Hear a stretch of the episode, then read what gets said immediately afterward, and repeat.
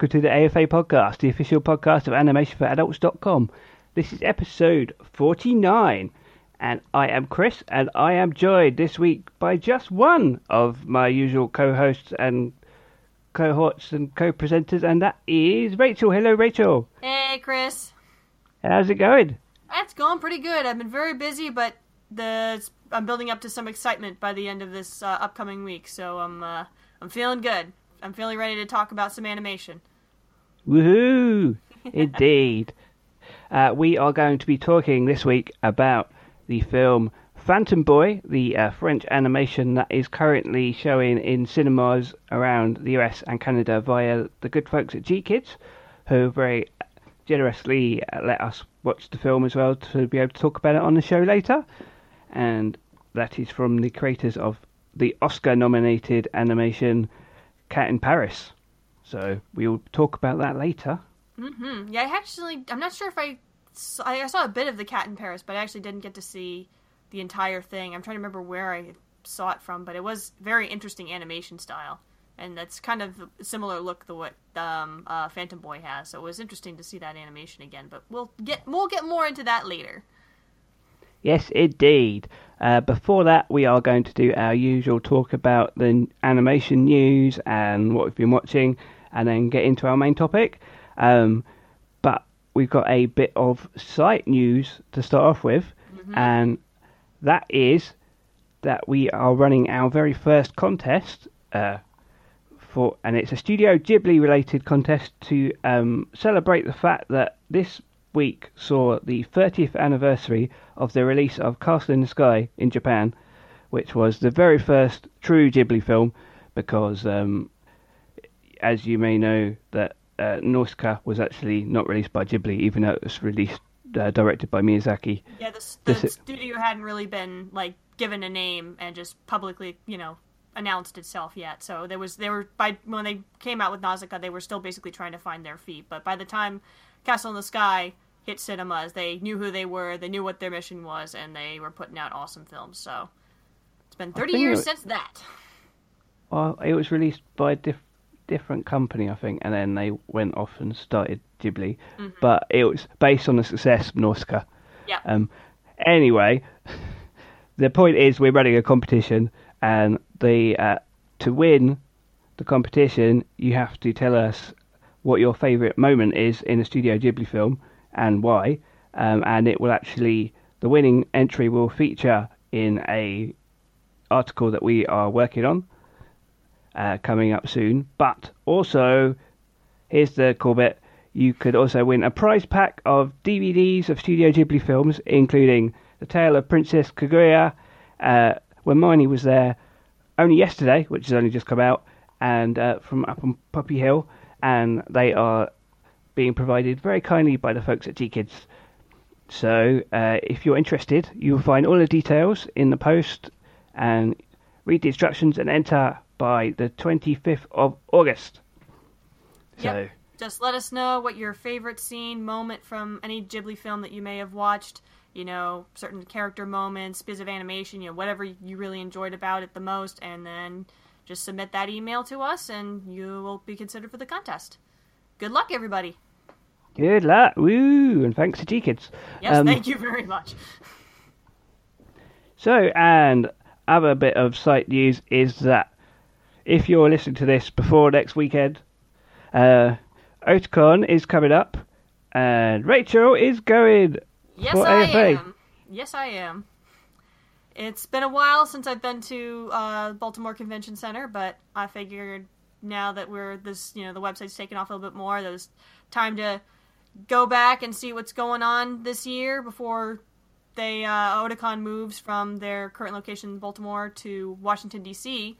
as of the following year. So I want to, I'm gonna be going there on Thursday, and I'm gonna be there and for all three days. So expect as much coverage as we can get from you know the various different events and uh, guest appearances that they're going to be happening at Otakon. So uh, if anyone's going to be there, you know, I'd love to see you. So if you're walking around the convention center and you see uh, Greg Universe and Pearl from Steven Universe, uh, that's most likely me and my dear brother. So feel free to say hi- feel free to say hello. and then there's just two other people walking around in the same cosplay. Um, and then they get it like, wrong. Whoops. like, there's someone coming up saying, "Hey, hey, Rachael." Like, what? Who are you? Who are you? Maybe I should have another defining features, like they could tell me apart from the rest of the uh, Steven, you know, Steven Universe cosplayers. Please let me know. Any suggestions would be appreciated. but we look Maybe forward just like to an hearing. AFA badge. Let me see if I can make like an AFA badge or something. Hmm. Stick it on my Pearl costume. But but we are we are looking forward to hearing Rachael's adventures at Otakon coming up very soon. It will be very exciting. Lots, lots going down this year. Yeah, the first of many conventions for us. Hopefully, maybe, probably. I, I think there's, there's a, in all likelihood, there's a good chance we'll be getting into more after this. Woohoo! um, and now wider animation news. Um, one big story that recently broke is the fact that there is going to be a new animated show on HBO coming from none other than Jon Stewart of formerly of the Daily Show, um, which is interesting because he's obviously not particularly associated with animation, but the show that he's working on does sound like basically the kind of thing he normally does because it is working in satire. Very good. But you might say, well, satire isn't necessarily the best um, thing to do in animation because animation takes a very long time to do. Well, apparently they are using a um, technique that will um, basically make it easier to um, make it quickly. um, Like digital, more digital drawn animation, I guess. Because I, I isn't there like that like that comes out a lot quicker than traditional like hand drawn or like full CG or CG animation, right? Well, this, yeah, that's the kind of way they've done things like that before. And I know that South Park is done like in the week before it airs. Yeah, So- yeah. Those are like really those are made super duper fast. So that's done digitally. And they used to be uh, like around like early 2000s. There used to be a British like satirical animation show called 2D TV that was like uh, making fun of the news and stuff. And that was done like digitally and done really quickly and everything. But this apparently is going to be done using a form of CG, Huh. Um, and it sounds like it's kind of, from what I can gather, it sounds pretty much like a sort, almost sort of, you know, digital puppetry sort of. Um, there is a a um, company that HBO bought a stake in recently. Um, called Otoy, Mhm. and they they apparently make sort of they do stuff for VR and stuff like that, but they also do um, and video games, but they also do things for film and TV. And this they say that this platform will uh, mean that Jon Stewart can comment on events in real time. So Hmm. that's what makes it sound like puppetry to me. So Yeah. Yeah, definitely. Uh, There's a really like real time like acting. That, that'll that'll add a new level to the satire. That's that's that's really fascinating.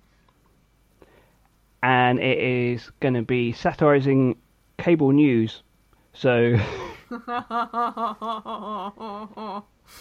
which eh, is basically that is a way that you can do that kind of animation quite effectively because mm-hmm. most of it is just you know a man or a lady standing there at a desk talking. So, as long as they do do the lip sync or whatever. Um, but I'm sure there'll be more to it than that. And I wonder if there'll be sort of like behind the scenes bit. I suppose what they could do is they could do, you know, have like an episode with behind the scenes bits, do that in advance, and then Mhm. like just before broadcast or whatever, do stuff that's reacting to what's happened in in the week or whatever. yeah. Um, but I don't know if it's going to be if how it hasn't actually said like Jon Stewart is starring in it for sure, but I, I assume he probably would. well, you know, for one, people will recognize his voice because you know Hmm. he considering how long he's been working with the Daily Show, you know, and how many people watch the Daily Show with him in it. So it's like it would be a no-brainer, but you know, even if he decides not to and just be more of like, you know, a driving force behind the series, you know, I I know at least one thing. It's going to be hella funny. Mm-hmm. and that's really all that matters to me. And they're going to be they're going to be distributing short form content. So basically, it's going to be like clips on YouTube and stuff. Very nice. as well. Whether that's going to be part of the show itself or whether they're going to do extra stuff beyond the show, we don't know. And supposedly, this is going to be airing before the end of the year. Really? Could be as That's early as it. September. Well, when you when you think about it, Jon Stewart does not want to miss the chance to comment on a certain event happening in the US later in the year. Yeah, that thing. There's enough people discussing politics and problems in the world, and we don't want to add to it. So let's let us move on to happier things and funnier Yes. things. Like furry things, like pets. Yes, segue. Whee!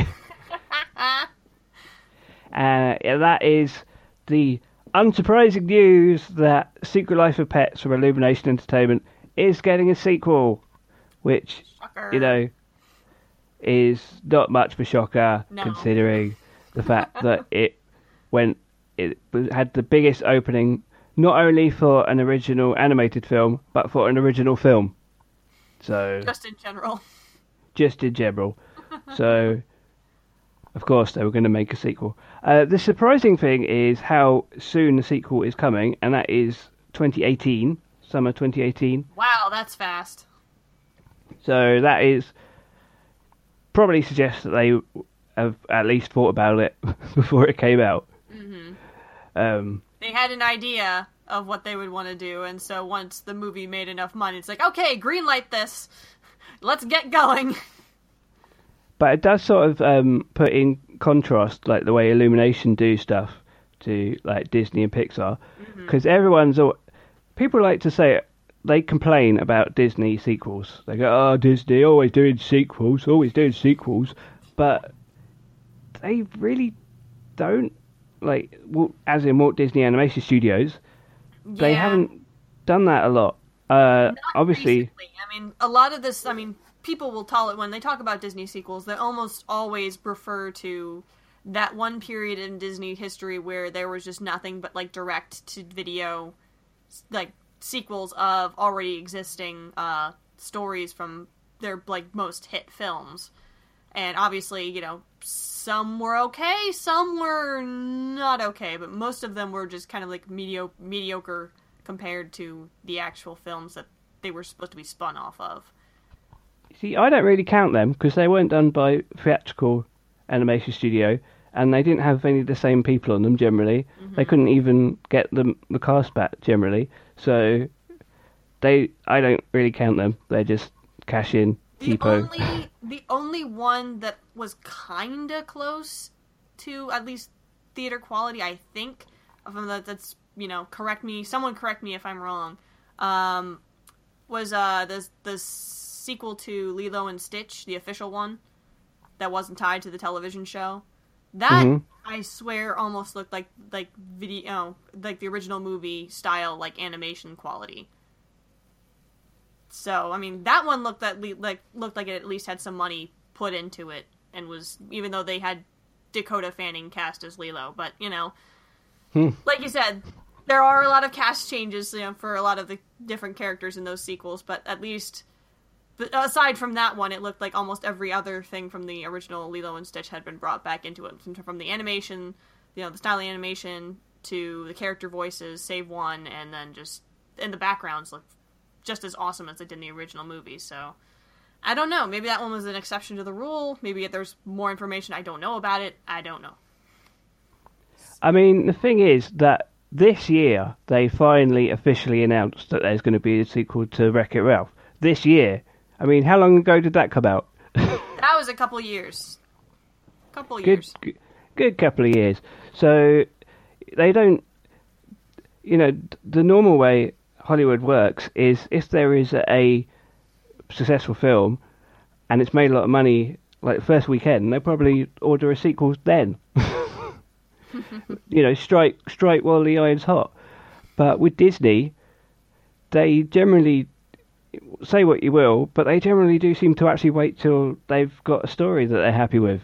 At least I mean, with official theatrical films. I mean, hmm. like you said, with the like the most of the movies that people complain about with Disney sequels were those direct to DVDs. So, and we just said they don't count because they are they never made it to theaters, and there might be a reason for that. I mean, whether the the films actually turned out to be as good as the original, I'm not sure. But I think that they generally at least believe that they've got a a decent story there that what's worth telling. So, mm-hmm. so I don't think it's the same.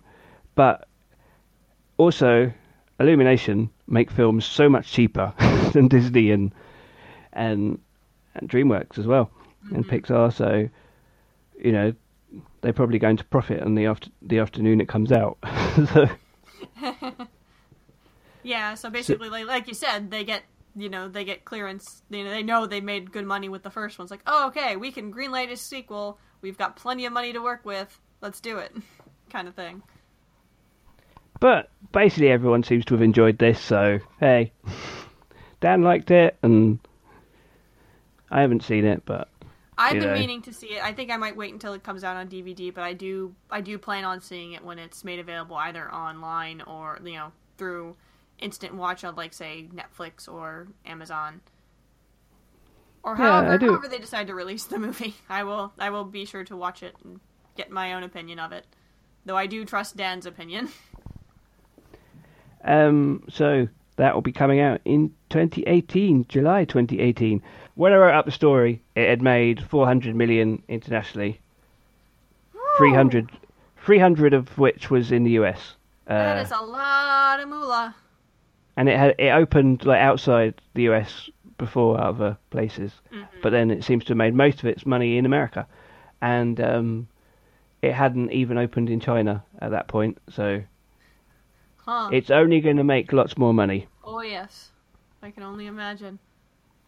What a crazy year for animation making money at the box office. It really is. I mean, gosh, like just so many balls being knocked out of the park. There's probably a nice little pile just like over yonder of all these just really big hits. And considering like everything else has been pretty much underperforming this year as well, like all the all the sequels that they thought, oh well, everyone's going to go and see Independence Day too. No, No, no, they didn't. Everyone's going to go see Teenage Mutant Ninja Turtles too. no. No, no, they didn't. the like, shorts you know- are so much better than that movie. Oh, those are good. Those are so good. I want to talk to you about those. Maybe we can leave in the we've you know what we've watched section because I know I mentioned Yeah. that last podcast, but now that we've someone else has seen it, I want to talk about those. Yeah, definitely. Uh, so, Secret Life Pets 2 will be released on July 13th, 2018, my mum's birthday. Uh, Oh wow, timing. there- yeah, um, and it's going to be directed by Chris Renaud, again, who directed the first one. And, Makes sense. And next up from uh, Illumination will be Sing, which is coming out later in the year. And then after that, Despicable Me 3. So they're going to keep making money, I think. Oh yes. hmm The train And- shows no sign of slowing down.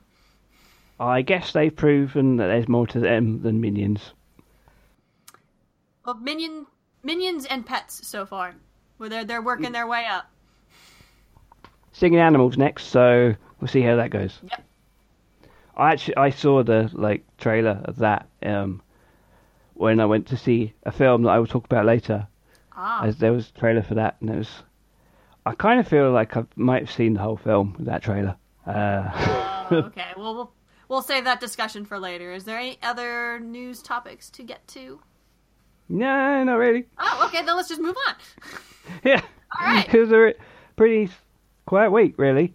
Um, which gives us more time to talk about what we've been watching. Yep. So, um, yeah, I said that I went to see a film this week, and that was that I finally, finally, at long last, got to see Finding Dory. Yeah, yes, yes. Woo! Awesome. Um, but before that, I will say, I have a new. I think I have a new favorite short film. Uh, I know, right? Piper is amazing. So now do you understand what we were all talking about in, um, you know, Yvonne, Dan, and I were talking about with the whole trying to act, you know, watching that short film. It's just like, I am watching animation, right? This is animated, Oh. right? Yeah, lots of people have said real that. birds running around. It it would be nice though. Um, one day, I to see a um, like a Pixar or a Disney thing, and people not be surprised when there's a short in front of it. I mean, after 15 years of Pixar films, people should be used to that. But it always seems. I don't know if you've experienced it, but it always seems to be. Ooh, it's like, oh, this isn't the film. Oh my god, what? I, I, I have, like, you, pe- people actually get really exasperated with those. I just, whenever I realize a short film is coming, I'm like, like, really excited. I always think, well, it, I think it might be mainly kids or whatever. They're like, oh, this is, you know. But you then, you then kids. base, you do get the thing where they then generally end up, and particularly with this one, end up falling in love with the film. Oh, so yes. then, then, then, you know, it doesn't last long. So they're like, oh, I'm so caught up in this. the disappointment doesn't last long, Yeah. which I is mean, good. I, I think my, my niece, who I went to see it with, Mm-hmm. um, about four times, went, it's so cute. Which is true. It is so cute. yeah, that's definitely amazing. one of the best. One, that's definitely one of the best Pixar shorts I've ever I- seen. like, I, next to, I'd say it, to my in terms of favorite shorts, it's next to um, Sanjay's Super Team for me. About the film itself, So, I have to say, in in the um, realms of Pixar sequels, I would say probably just a notch below the, the um, Toy Story sequels. I'd say. I would say it was very good. It was Very good indeed. Yeah, the well the in terms of you know, like you said, sequels, the Toy Story trilogy stands pretty high up on that bar. But yeah, in terms, Hmm. definitely, definitely this this movie is leagues leagues better than uh, Yeah, Cars yeah, Two. Yeah. no, I did that intentionally. Um, Yeah. but um, Nice. no, yeah, it's it's, it's oh so good. I'm so glad you got to finally see it. Any uh, particular moments, like you know, putting up the spoiler flag there? So we might, you know, since we already had some spoiler discussion, but you didn't get to participate last time. Uh, any spoilerific topics that you would wish to discuss now that you have finally seen the movie? Well, I I was kind of, you know, surprised at how, you know, emotional it gets so quickly. Yeah, it's like like as soon as as soon as it starts, it's you know, it hits you with the with the backstory of Dory and you're like, "Oh." And the one thing I will say is that it does have the slight thing of it it might change the way you watch the first film now because yeah, it's it's taken you know like a character you go oh that's funny funny character quirk that she's got and like no it's actually tragic I always I always had the kind of idea that there was like an unknown tragedy to that whole memory loss thing. So I, like even watching the first movie, I kind of got an inkling of that. But then this movie was actually seeing that realized. So I don't know. It's different depending on how you perceive that in the first movie. I kind of always thought that maybe that was a um something you you know to her species I thought maybe all her because I thought maybe maybe you know all, Pixar all knew Tangs were just amnesiacs. yeah maybe maybe like Pixar discovered that they have low they have bad uh, short term memories so um, they gave her short term me- memory loss so yeah yeah, But- no, it. Eh. It would either way. It would have been fine. So um, that is one thing I would say. Uh, also, I'm I'm kind of surprised at how how much of its own film it is really as well. I was that was a good thing that um, there wasn't a ton of callbacks. Um, like there's so many new characters and stuff um, who Yeah. play such a big big part, and you know even like Marlin and Dor- and Nemo aren't in it that much. Not as much as you would think they would have been. It's but like you said, it's mostly Dory's, you know, story as she tries to go on this journey of hers. You know, Marlin and Nemo come along for the ride, but then you know they get separated, and then they got to find her. But it's instead of focusing on them trying to find her, it's her, it's her own personal journey of discovery, and then they just kind of meet up. They just meet up again later to kind of bring the whole thing back to square one. hmm And I love the location as the um as the aquarium and everything. I thought that was inspired and The voice of Sigourney Weaver. oh, that was my favourite running joke. That was- hello, Sigourney Weaver. that one, just every time it came up, I loved that one. Um, yep. yeah, and the new characters, uh, obviously Hank, um, but Becky. I trust Becky, great, uh, Destiny. and um, Destiny. yeah, Destiny, and uh, mhm, she's great, and yeah, all, basically all the new characters, um, and obviously the seals. See, and there's Elvis. you got to have your yeah, Idris Elba and um, Dominic West. Why a reunion? So that was great. Yeah. unexpected. Um, and it was another touch I, I love is that the way they've made um, Dory's the design of Dory's dad kind of makes it look like he's got a receding hairline, which I thought was impressive for a fish. Oh my god, I actually didn't pick up on that. Now, I, now I'll be able to look for it next time I watch the movie. Oh my goodness.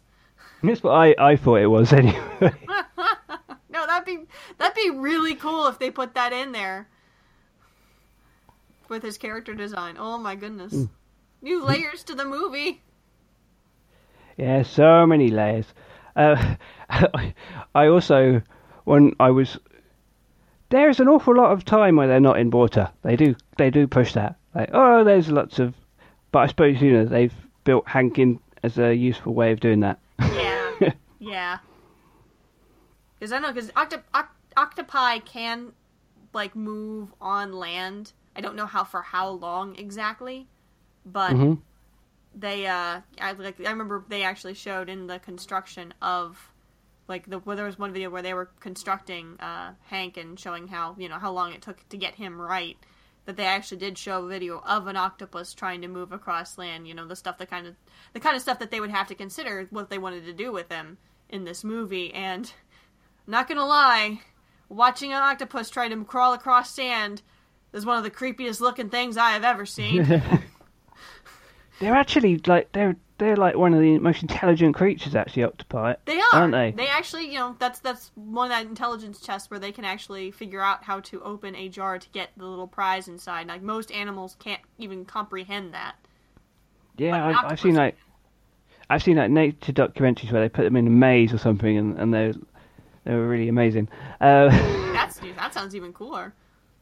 yeah, uh, I, I need to catch up, like watching all the, the that, that making of video and everything, because I I've sort of avoided a lot of stuff. Yeah, now that, you, now, the film. now that you've seen the movie, you can watch that stuff without having to spoil yourself a little. So Finding Dory, I thought was awesome. Uh, Did what did you think of the um? If I may ask before we move on, uh, what did you think of like the very ending scene before they went to the cre- before they went to the credits? Like with um once they're all back at the the coral reef and everything's all hunky dory. Ah, I did it again. that was ah! That wow. uh, yeah, I did. I, I whoa, that was I'm so good. roll!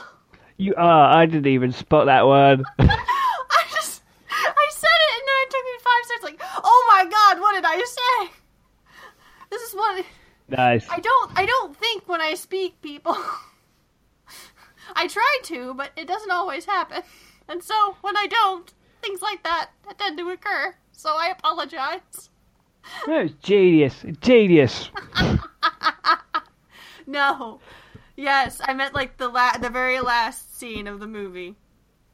What did you Um, think? I'm I'm think, trying to think what it was. it's just um, back at the coral and and Hank was oh spoilers. Uh, Well, we know we we already put, said- we already put the spoiler tag up there. oh so yeah, we we already said that. Uh, Hank was there, yeah, and they were just back at the core where they came from and everything? And as I don't know. I just I'm, let me elaborate a little bit more. Then, uh, I thought it was really nice touch to wrap up the story, or you know, for this particular film, where you see, you know, everyone's doing fine. Dory's like, "Oh, I'm just gonna swim to the drop off and look at the view," and then, of course, at the word drop off, um, harking back to the first film, Marlin's kind Ah. of like, "Uh oh."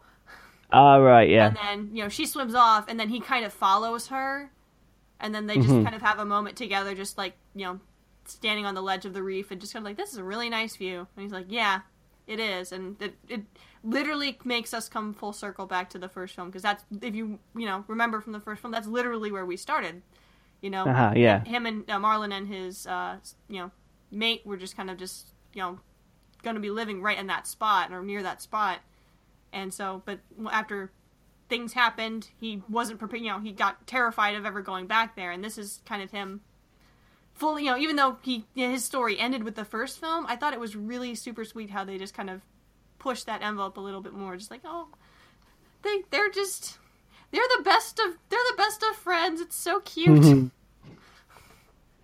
Yeah, yeah. I like. I now you say that that was nice. Um, and yeah, but like I said, there wasn't, you know, hundreds of thousands of um callbacks and everything. no they were Um, very they were very minimal on that. I mean they did they did make the seagull joke. They, Yeah, they um let's see there was the you know just keep swimming.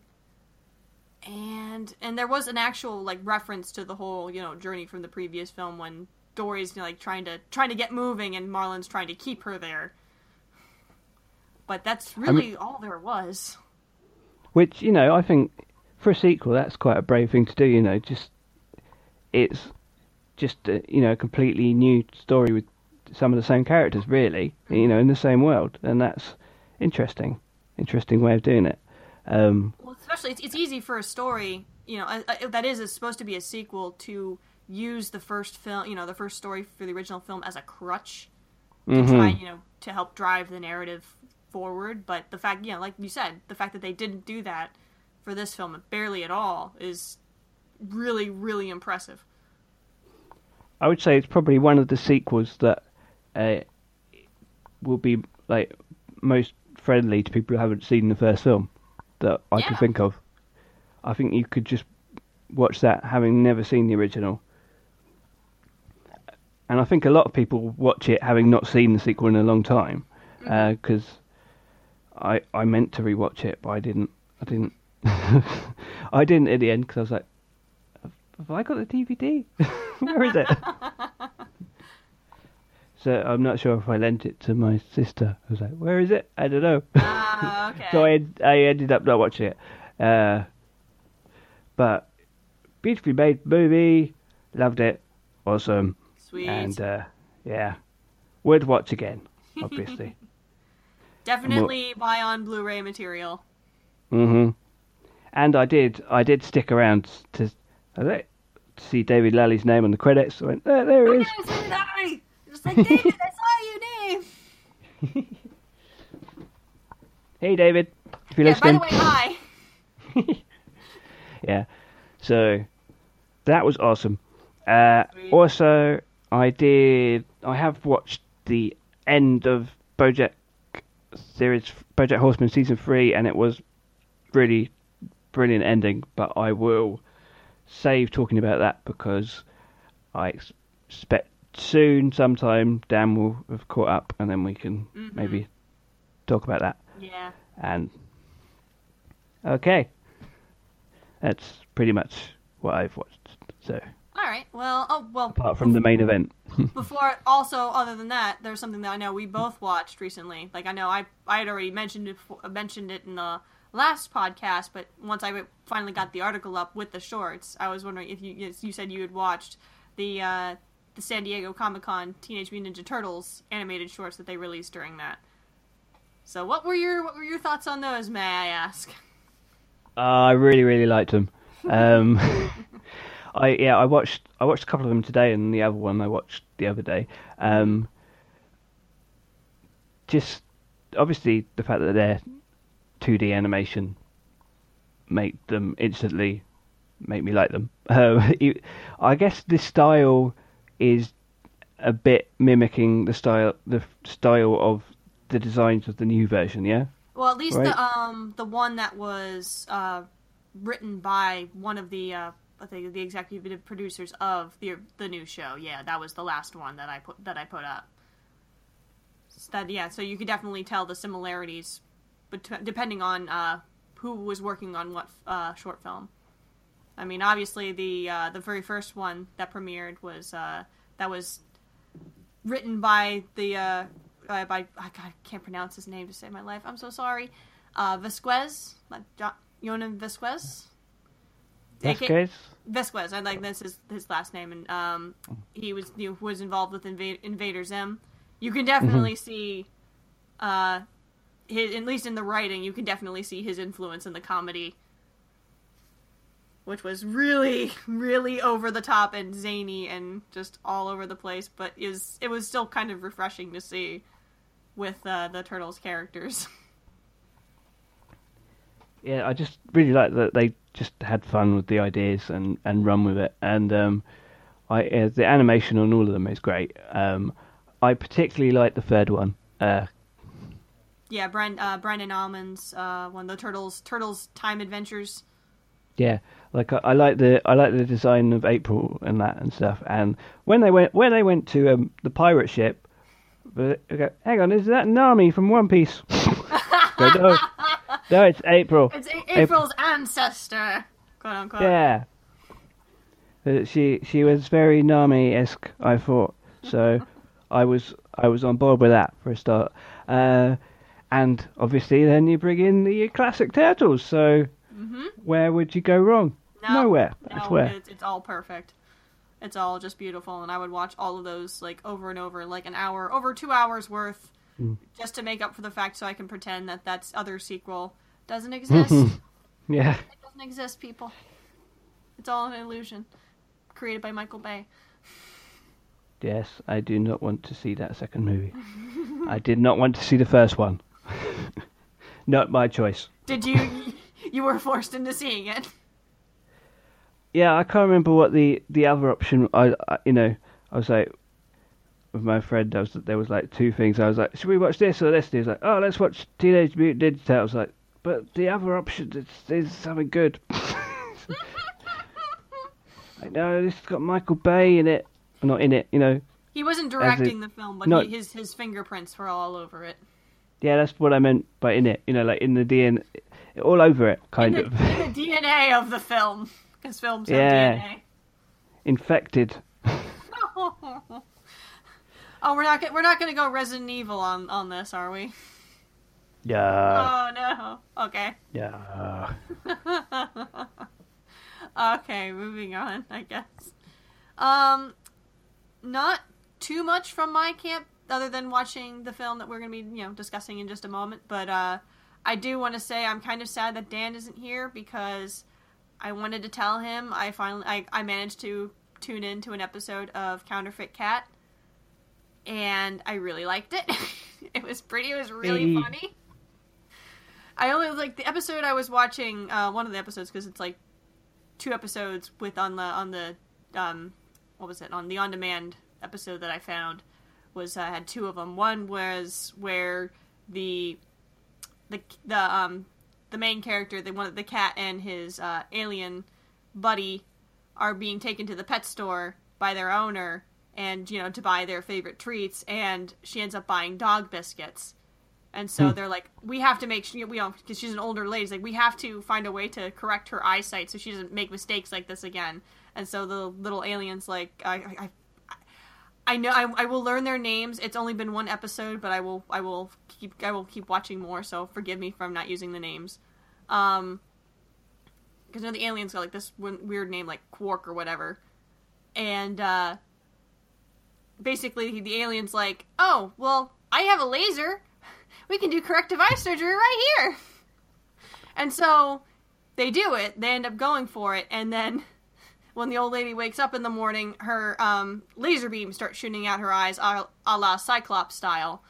And only, Oh. only this only in this case, uh, there is nothing that can really. Well, there's barely anything that can actually stop the lasers from like coming out. So it's just like she's destroying everything in her path, and she's being completely oblivious to literally all of the destruction happening around her. And the cats are like, "We gotta fix this,"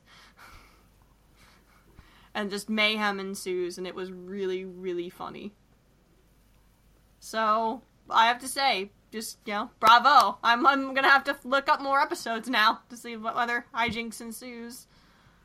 Did Did you get the impression that it was really well storyboarded?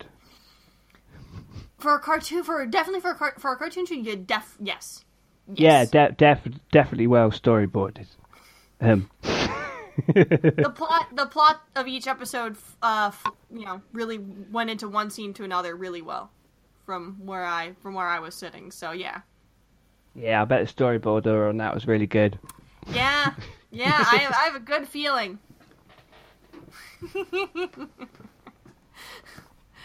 but other than other than that the only other thing i got to see this week because very busy at my day job was uh the very graciously offered pre-screening for the phantom boy Whee! segue. So, shall we dig into this movie?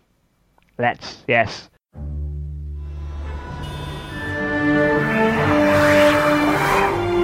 I can help you. Trust me.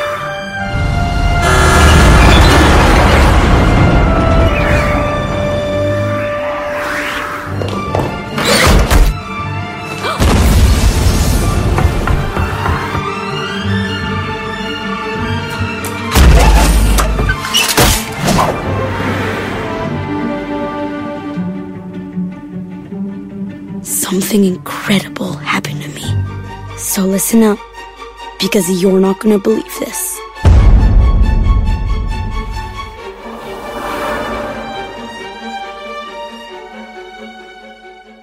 So, Phantom Boy is a French 2015 animated feature, currently on release uh, in limited cinemas in the US and Canada via GKIDS Films, and it is brought to you by the the uh, creators of Cat in Paris, and they are called uh, Jean-Luc Jean-Luc Felicio and Elaine Gagnol, uh, who directed um, the feature Cat in Paris that was direct that was nominated for a Best Animated Oscar a few years ago.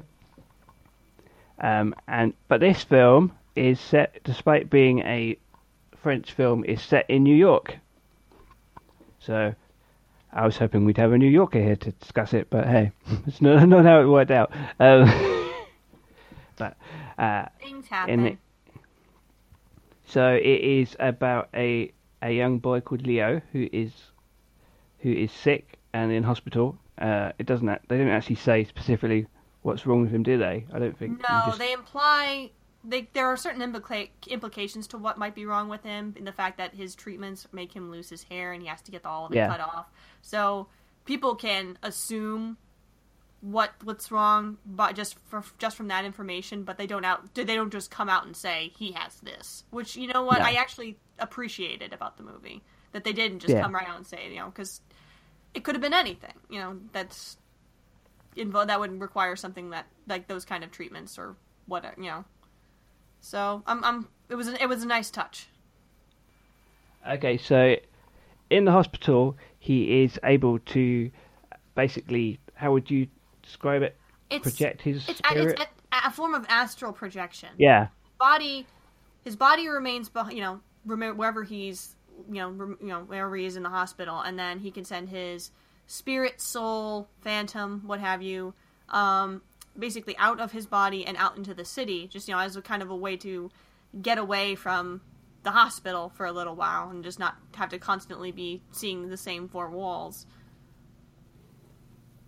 hmm And in doing so, he ends up basically uh, helping out this cop who's in who he meets in the hospital, um, who has been trying to stop this big bad guy from basically blacking out the whole of the city.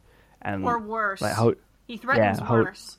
hmm That's his first thing is to to do a big blackout, and then Mm-hmm. he's got worse plans. He's a big villain, and he looks kind of like a Picasso painting. He really Um, does.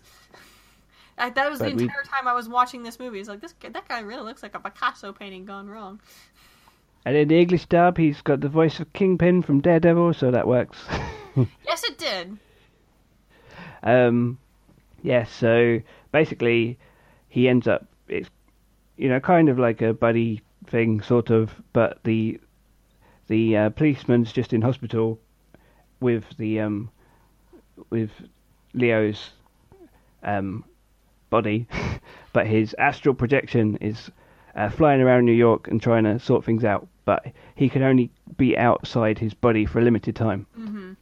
Yeah, it's a really So- interesting idea considering the you know an interesting partnership considering the you know they're they're both stuck in the hospital for you know the cops laid up with an injury and you know Leo's got his thing going on. But you know he Leo is basically able to give him a play by play of what he's seeing of you know important people and stuff that needs to be you know taken advantage of. And then the the cop basically does what he can on his end either contacting people or finding a way around the situation you know through that you know that information and giving passing it on to the right people which is a really fascinating way to go about a you know crime you know crime detective story with a little supernatural thrown in It it kind of reminds me of this old old manga I read. Uh, it was called Remote. It was a Tokyo Pop thing where there was like this genius detective, um, but he wouldn't leave his basement or something. He was like a a rich guy and he um he had like this uh like young female cop uh who he you know gave instructions to the whole time. She had a headset on. And oh okay they solved crimes together. nice yeah it's, it was a bit kind of similar bit like that. kind of similar to that in a way yeah and i think i remember the cop's name it was officer tanner i think is what they they the character name was and, And there's also also a, his like his um his love interest is a journalist running around as well. I only remember her. I forget her her last name, but I remember her first name is Mary. Yeah, well, she, them- she was great. I loved her. She was she was a real she was a Lois Lane type reporter, real a real go getter. Like even if even if she gets captured, she will she will give you hell. spunky. Very spunky.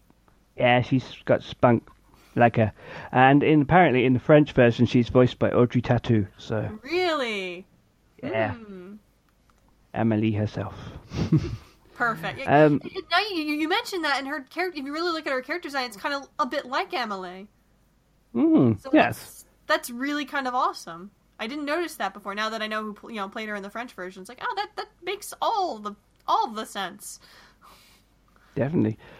Um, what I thought was quite interesting is the cop is, in a way, he's kind of like your average um, cop on the edge, breaking all the rules and everything, and you know, got the angry chief.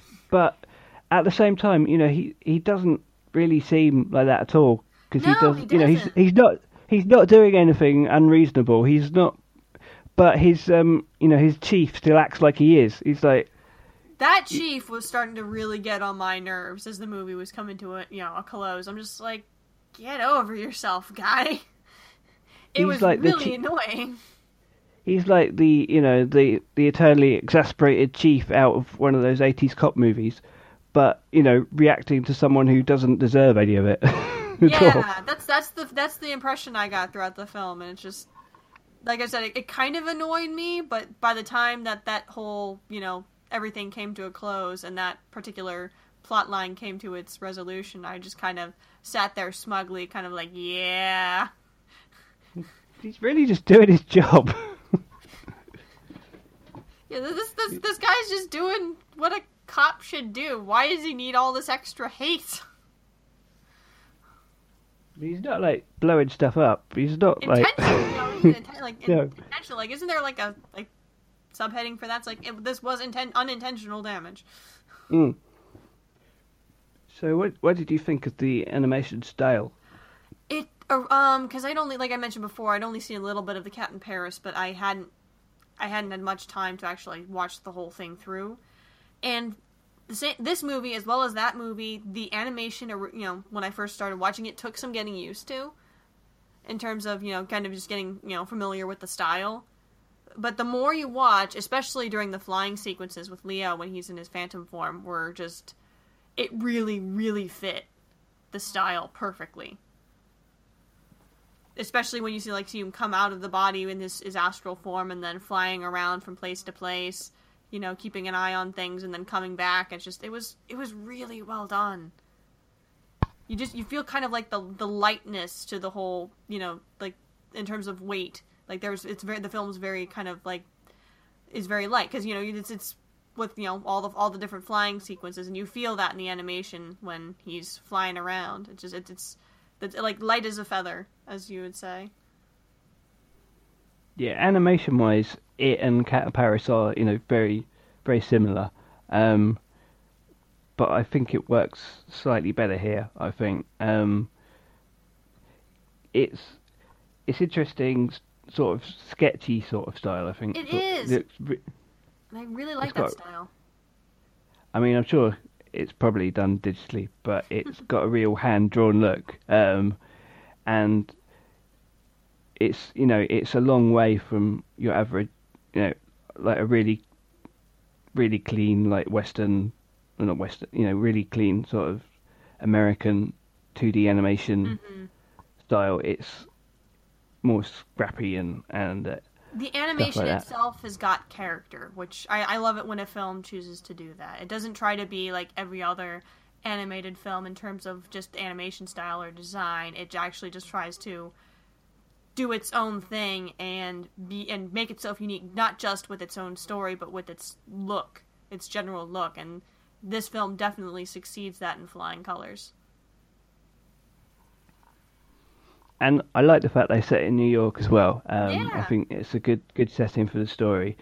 Because obviously the first film was set in Paris, you might tell from the title, and you know they're French and everything.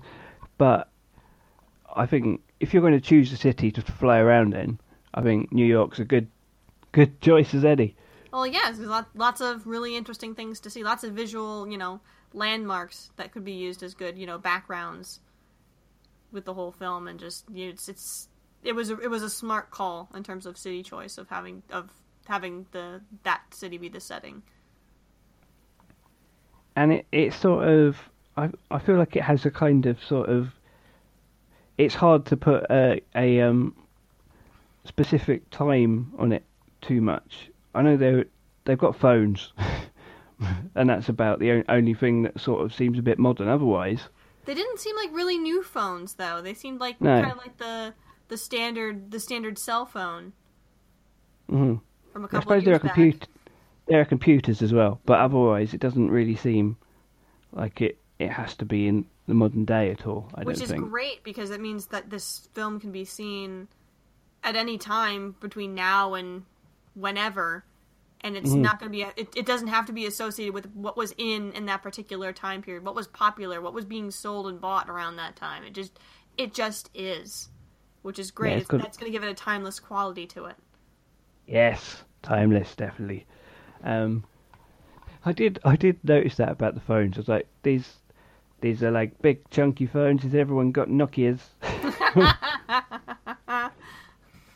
the Nokia 3310. It'll be indestructible. Uh, but um, yeah, definitely, it's it has got a timeless sort of quality. And what would you say? Because there was a there was a good deal of humor in this uh, in this movie as well. Because I mean, there's the the overall plot is trying to you know figure out this dastardly plot of this villain, this Picasso style villain, and uh, you know using Leo's abilities to help solve the puzzle around it. But there was also in terms of like as you go back and forth between the scenes between our heroes and our villain, and I have to say, whenever we would go back to our villain, like I know the like the idea was to make this guy intimidating, and to an to an extent he is, but there's also a good deal of uh, humor that is uh, you know surrounding that character, and uh, the I don't know they use that character for a lot more humor than I would have expected before his introduction. hmm Yeah, it doesn't. He, it does. I guess it doesn't make him too fearsome, really. No. Even even what he's trying to do, you like, he's kind of a bit of a silly character. He's, a Um, he's a little, little silly. and he do has the, uh, but there's a there's a lot of the comedy comes out as like the relationship with his henchman, basically. Uh, The typical, typical animated movie henchman, just like, mhm. what do we do now, boss? With the with the accent.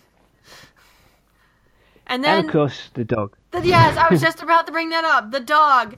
That is the angriest little ball of fur I have ever seen in an an- you know, for an animated. I wouldn't say you even call it a film mascot because that's not what this is, or like a a mascot character. No, it's it's just this really angry, vicious little dog that the the um I think he actually belongs to one of the henchmen.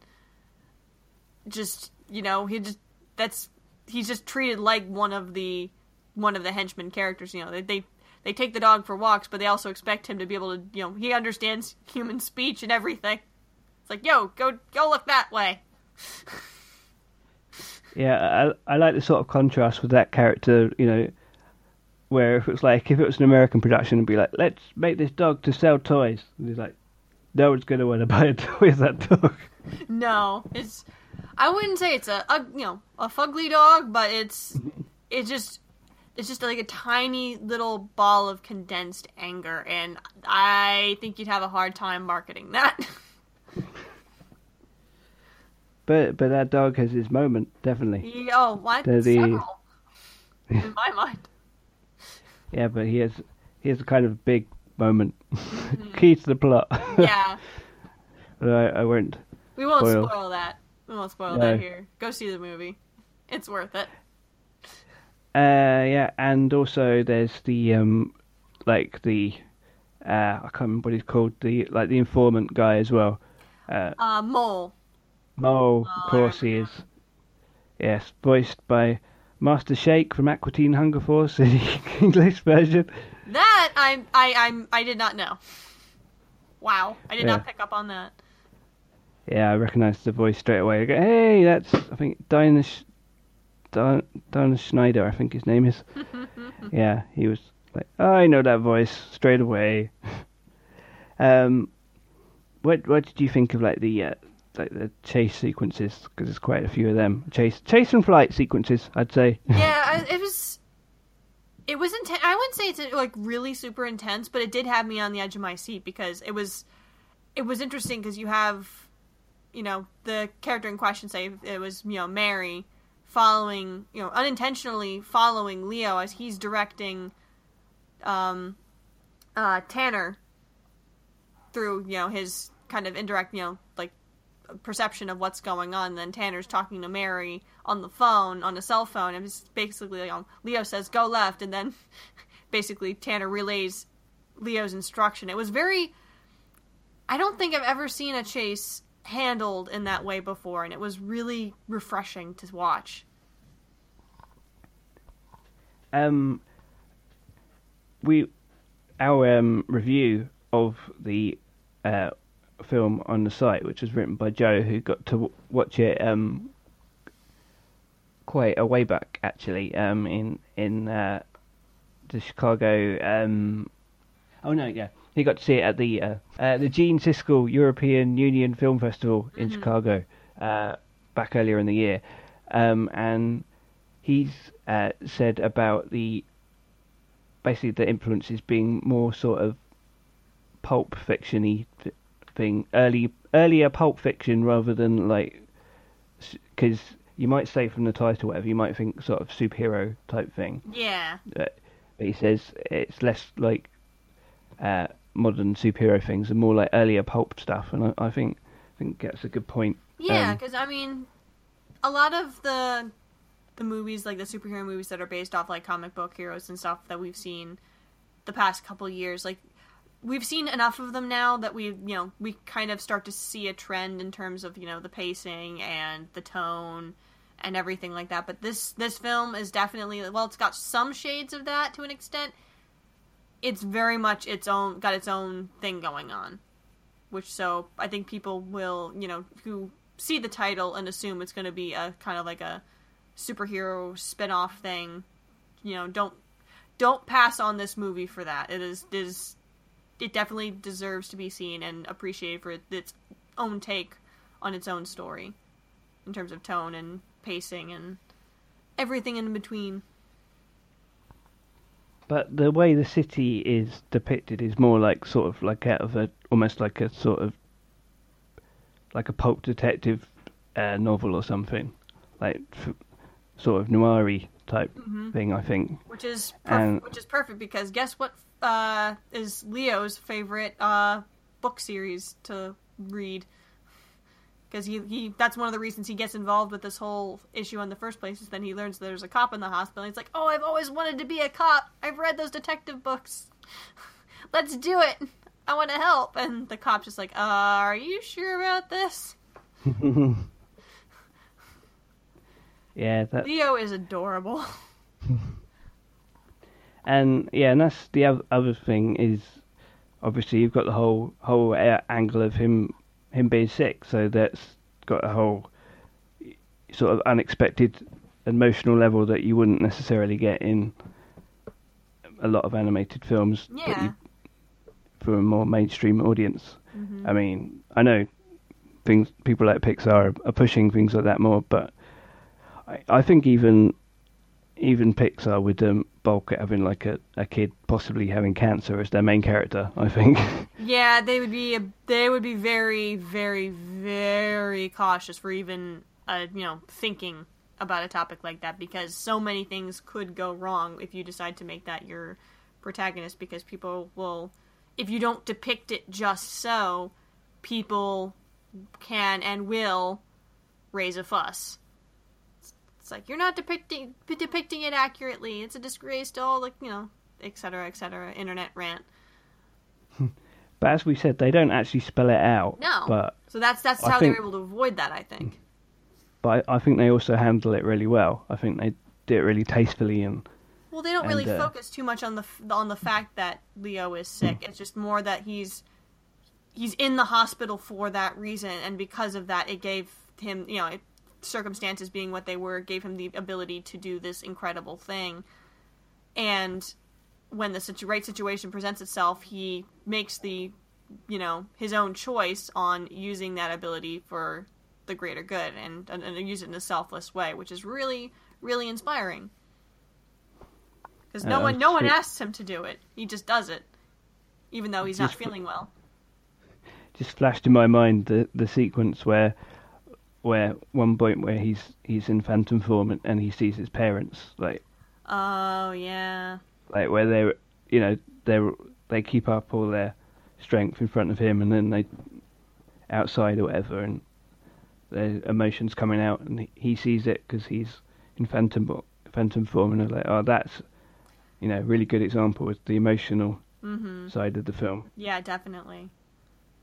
And then, uh, oh gosh, there was ah, th- th- those scenes. Those were the scenes that really tugged on the heartstrings. Is when you you know he's he is able to see things through this you know these new eyes that you know he wouldn't be able to see otherwise. Like the the, the struggle that his parents are going through with the uncertainty of the whole thing. That's those are the real. Those are the real. uh those, that's where the feels comes out. And I, I when it came towards the end I did think no they're not gonna they're not gonna are they they're, they're not doing that are they they're like no don't do that don't do that They they they really they they make you they make you wonder. It's like oh no, they gotta go for it. They're gonna go for it. Uh, maybe. It was it's I I had to I had to choke back a few tears. I think during that whole that whole climax. I'm just like oh god, this, they're gonna are they? But you'll we're not gonna say well, you could probably infer from what we're talking about, but we'll just leave that to your imaginations. yeah And the only way, the only thing to satisfy that imagination would be to go watch the movie where you can. which you should do Yes. because it's great um yeah uh, and I like the the way they show the effect of his um wh- when he's been in you know basically when he's got the time limit Mm-hmm. on his form, which is you know that's a bit like something out of Ultraman or Evangelion or something. Yeah, yeah. which is the only thing, only way that's connected to anything like this. This is very different. Um, but he has to, if he's out of his body too long, then he has to go back in. But I really like the visual effect they used to show that, like with his, basically the glowing. Yeah, the glowing and becoming translucent kind of thing Mm. over time. Yeah, that was that was an interesting effect. And I also, in terms of his general abilities, I'm glad they just kept it to just him being able to see and hear things, Mhm. not actually interacting with the world around him, because that would have been that would have I, don't, I guess the word is like muddle muddled things up a little bit too much. Like that would have given him the potential to do a lot, you know, a lot more in these different scenarios, but you really didn't need him to. From what the story, you just had to, you know, just having him relay information of sights and sounds and stuff that he, you know, sees to someone else, and then doing things as a result of that was made for a much, I wouldn't say a simpler film, but it just, it helped things, the events flow from one one event to the next really well. And kept, It definitely go ahead. definitely makes it unique in the fact that it's basically all happening. oh, They're they're doing everything from a, a hospital room, It really is. and you know there's there's one one person who can see stuff, but only, and then they're having to relay everything to the contact there, Mm-hmm. you know, which is generally the uh, generally Mary. Yeah? Gen- Mary, Mary, is generally the one that they speak to, but they they speak to a couple of other people. I think, or like that's I think it was Mary and, uh, and then Mole also. But at the same time, he doesn't want to actually tell her where he's getting the information from because he doesn't want to sound like a crazy.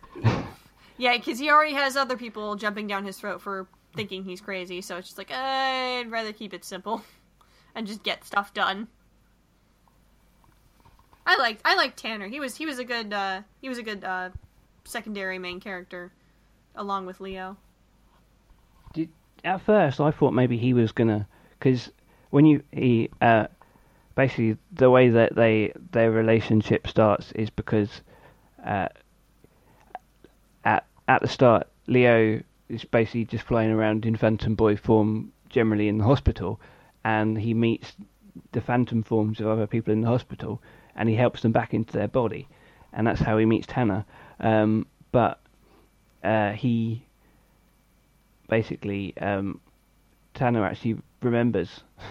Vaguely, but yeah, when he Vaguely, he, yeah. he does Wait. kind of remember their encounter, and He basically has deja vu. Yeah. like I know you, I know you, don't I? and then Leo's just gets really excited. It's like, oh, you actually remember? That's great. No one else I talked to actually remembers.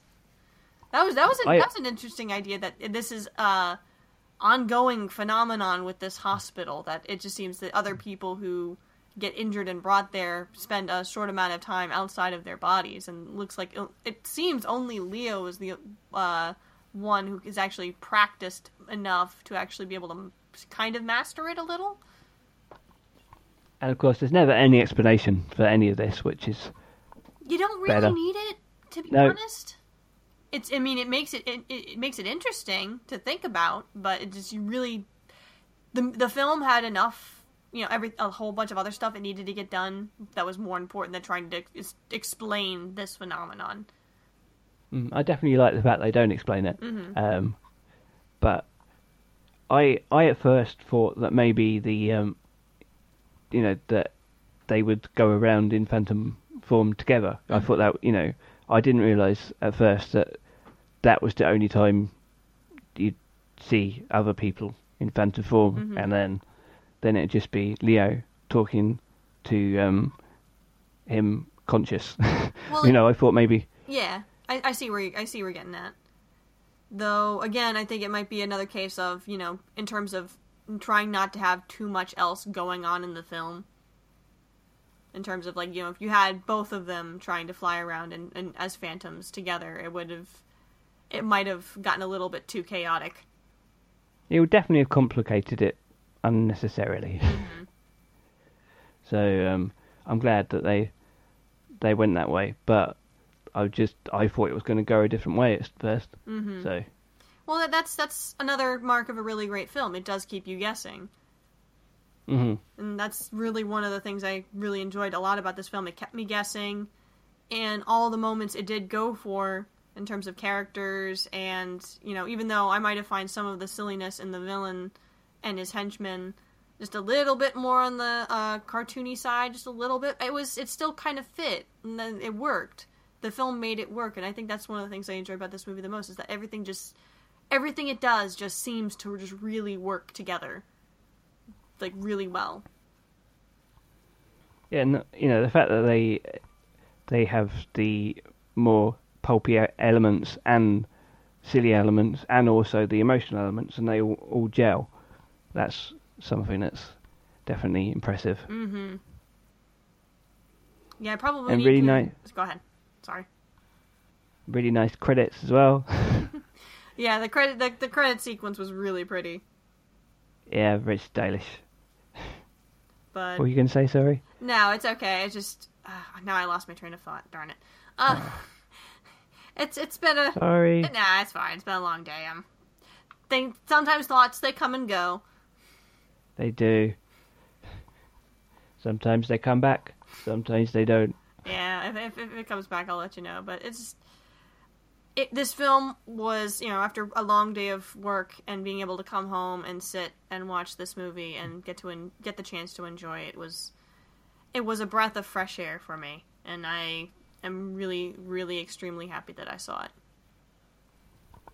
I, I just think it's brilliant that GKIDS are bringing out stuff like this because I, I feel like, you know, a it's brilliant that you know like French studios are making stuff like this, Mm-hmm. but also it's brilliant that it's making it outside France. Yes. hundred percent yes because just because no no no no offense to anyone you know in, at Disney or any of the big the film studios they all put out great stuff and great work and they deserve all the praise they get it's just at least in um in the US I know it's really it's it's it's depressing to me to know that there are these phenomenally made you know animated features you know that you know come out in other you know other countries you know across you know France, Ireland, and you know all over the world. Some of them we get, some of them we don't, and it's you know I'm the fact that we are starting to get more of these films thanks to GKIDS is, it, I am over the moon.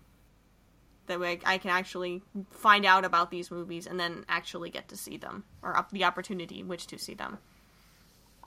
well, we've got this and um, April in Extraordinary World in the same year. Yep.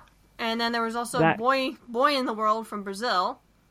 hmm We got we finally got um Isao Takahata's only yesterday after who knows how many years. It's just it's been it's just been one like I said, so many hits out of the park. Mhm. It's it's just been it's been phenomenal. I hope so. The, the song of the sea one worked, so. Ah, um, yeah. So, thank you, GKIDS, Thank you. for releasing this, and please release lots more stuff and like this. that goes out to all of you who, and, know, because we re- we released. I know we released um the list of theater locations where Phantom Boy was going to be uh, airing. So if you are in a location of one of those uh, showings, please, please, please go support this film. Yes, I agree. It's worth supporting, and when films do, films like this do well, then there'll be more films like this, especially with um, GKIDS moving into co-production now as well with Mhm. um, the Breadwinner and stuff. So, interesting time to be an animation fan. Oh yes, it is very, very, very good time to be an animation fan. Considering we have, we're slowly getting more and more access to films. Like I said, that we may have not been widely received before, but now that they finally are, it's just a plethora of amazing stuff to see. Now, I wonder uh, what films GKIDS are going to push for next year's Academy Awards. That will be I interesting. I would be considering uh, the Cat in Paris got a Mm-hmm. nomination. I would like to think this might be moving toward that's another uh, nomination as well. Even if it doesn't win, if I see it on the nomination board, then that's a victory. As we've said many times before, even just getting nominated is a victory when it comes to the Oscars. There's April in the Extraordinary World and that, and then there's going to be Miss Hokusai as well They're from gonna, them. they're gonna have to expand. They're gonna have to expand the animation category in general, just to, to you know, accommodate all the potentially nom- you know films that they could nominate. Well, at least the Annie Awards now have a Best Independent Feature, so hmm so they should at least at least be in with a chance of winning hmm one of them. Um, and I would have thought this would be a contender, as would April in Extraordinary World and some other exciting things. Lots of exciting things coming out this year, and then we've got Kubo and the Two Strings coming out in a matter of weeks. Oh, that's very soon in America, yeah, isn't it? it- Yeah. yeah, it is. I um, I'm not sure if I'll be able to see it on the the day it comes out, but I've already made plans since my birthday will be following hot off the uh, uh the release's heels. So I am probably gonna coerce my good friends to take me to see that movie as my birthday present. Wow, awesome present. Yeah, it's like I'm I'm like you guys I, I know we're all strapped for cash, so you don't have to buy me anything really ridiculously expensive. Just buy you know, make sure you buy my movie ticket to go see Kubo and if you want to come with me, sure, you know. It'd be great to see it in a group. Mm-hmm. That's all I want. Yeah, it's not out here till September. Bah, no fair. um, It's my birthday, come early. yeah. Um, have you got any other thoughts on Phantom Boy? I think we more or less cover. You know, we we've talked about some stuff about the film. You know, spoiler. Really, I wouldn't say completely spoiler related because this. I don't know. This seems like a hard movie to s- spoil. To be honest with I you. don't. I don't think we've given too many details. I think we've been pretty good, spoiler free. So And I think that's I think that's how it should stay because really, you know, this is a movie that deserves being seen. So go see it. Go see Mm-hmm. Yes, it to find I out the spoilers. I think, um, yeah, I think it's not really a, a kind of film that we will spoil Nope. by saying too much. Um, we just say go and see it, and Mm-hmm. I expect you will hear the opinions of our co-hosts on this film in a future episode. So Indeed. The ones who are sadly that. unable to join us this week. yeah, We miss you guys. we do. Hey, hey, before we go, Yes. do you want to play a little game? Yes. Play... Yeah, play a little game. Sure. a little bit fun. Um, you may have noticed there's a bit of a trend of, well, it's always been true, to be honest, that animes had weird titles, but there seems to be a trend of really long titles recently. Um, a lot of them actually come out from light novels, I think, but they have incredibly long, complicated titles. Um, I, I've got a little list here, and uh, some of them are real anime or manga titles, and some of them are complete bollocks that I've made up. oh Uh, boy. and I thought it'd be fun if you'd like to see if. I mean, some of them you might have heard of, and that would ruin it a bit. But uh, Well, that's you, you don't know that. I've actually been I haven't I haven't been able to watch that much anime recently, other than a couple of titles. So maybe maybe you'll catch me. okay, well, we'll see how you do. Oh goodness, It should be fun. the, ten- the tension is real. Okay, right. First one is: Is the order a rabbit mm, real or No, bollocks? I think that's I think that's no, I think that's fake. It's real. No. There's two already off to a question marks. There's two question marks at the end of it as well. Is the order a rabbit? Yeah, yeah. what? Okay, right. Next one. Have you seen my ocelot? His name is Colin. I want to say, oh my god, fake. Yeah, that's fake. Okay, all right. It's like I, I after that last one, I was like, you're tempted to think that it's real, but like, no, no, I don't, I don't think so. It's probably not going to be an anime about someone called Colin. Probably. Uh, but you never never know. There's one about Keith. So Okay. is this a zombie of the dead? Uh, yes, real. Real, yeah. Okay, yeah. You're doing well. No, I'm not. I got the first one wrong. You only got one wrong. Pretty good. Oh no! Exclamation mark. My girlfriend is a robot and also a vampire. Uh, yeah. Uh, if it if it was just the robot, I would have said yes, real. Um, gonna say no, not real. Yeah, I made that one up. Okay, all right. This is really um, fun. okay, next one. Is it wrong to try to pick up girls in a dungeon? Question mark. No, that is a real one. I know that is a real one. Yeah, that, that's a real one. Yeah. I remember looking at that title and going, "What? What is Yeah, um, this?" okay. Behold! Exclamation mark.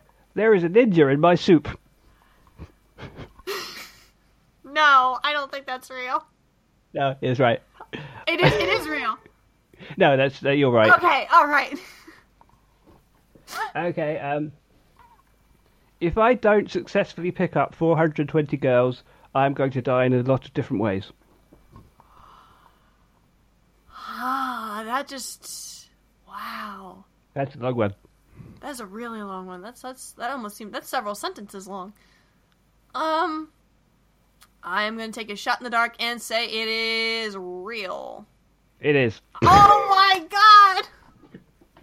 Apparently, it's made by Trigger. Uh, it's, it's one, only one episode, apparently, but still. I, I understand everything. Final one. Final one. All right, all right, hit me. I couldn't become a hero, so I reluctantly decided to get a job. Hmm, another long one. Hmm. Fake one? It's real. Oh my god. Okay. That book Hey, that book hey. ends the whole game. Yeah, you only got two wrong. That that is good. Okay. Well done. Apparently I, I- know my ridiculous anime titles. You won, I'd say, for that one. what do I win? Uh, Bragging rights? um, cyber hug. hey. I'll take a cyber hug.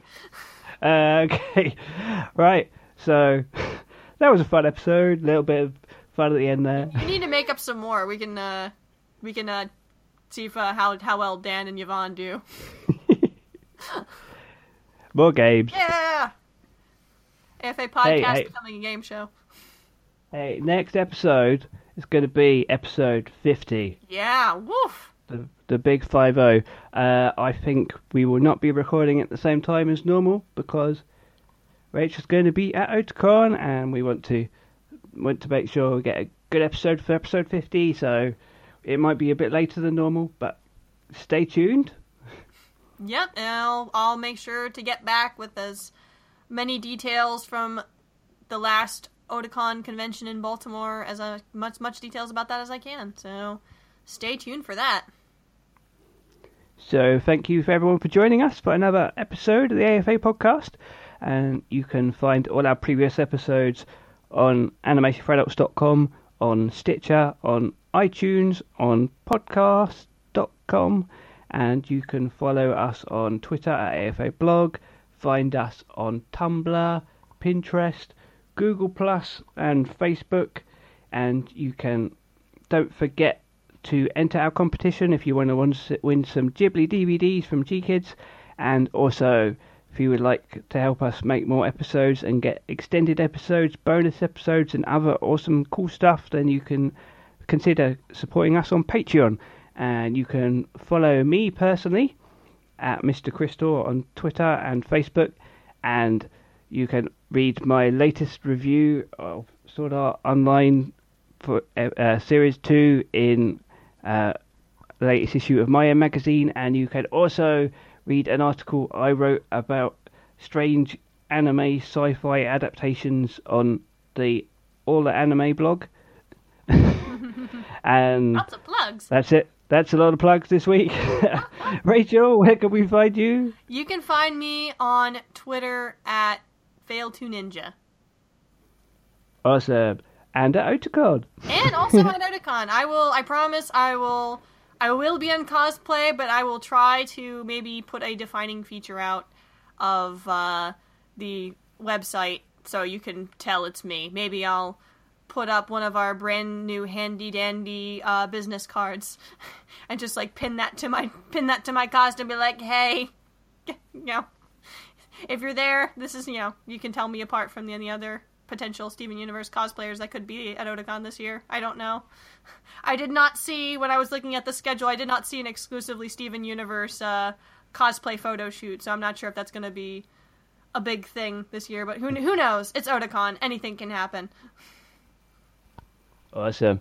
So we will see you soon, and we are off to go and watch. If I don't successfully pick up 420 girls, I'm going to die in a lot of different ways. so, so see you soon. Good night, everybody.